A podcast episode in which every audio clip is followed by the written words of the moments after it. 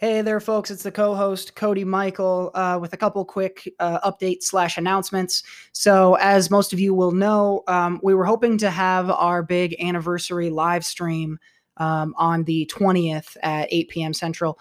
Uh, we're going to need to delay that. Actually, um, Seth is still dealing with some of the fallout from the big storm that went through his his town in Iowa.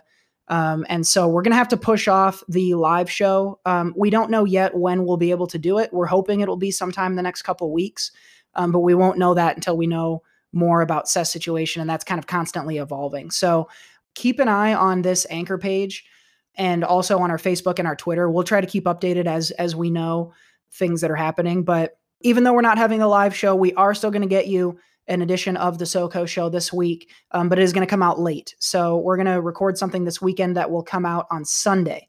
So on, we appreciate all of y'all listening and, and bearing with us as as we kind of work through this a uh, little bit of hectic time. But we really are looking forward to having y'all in the live stream.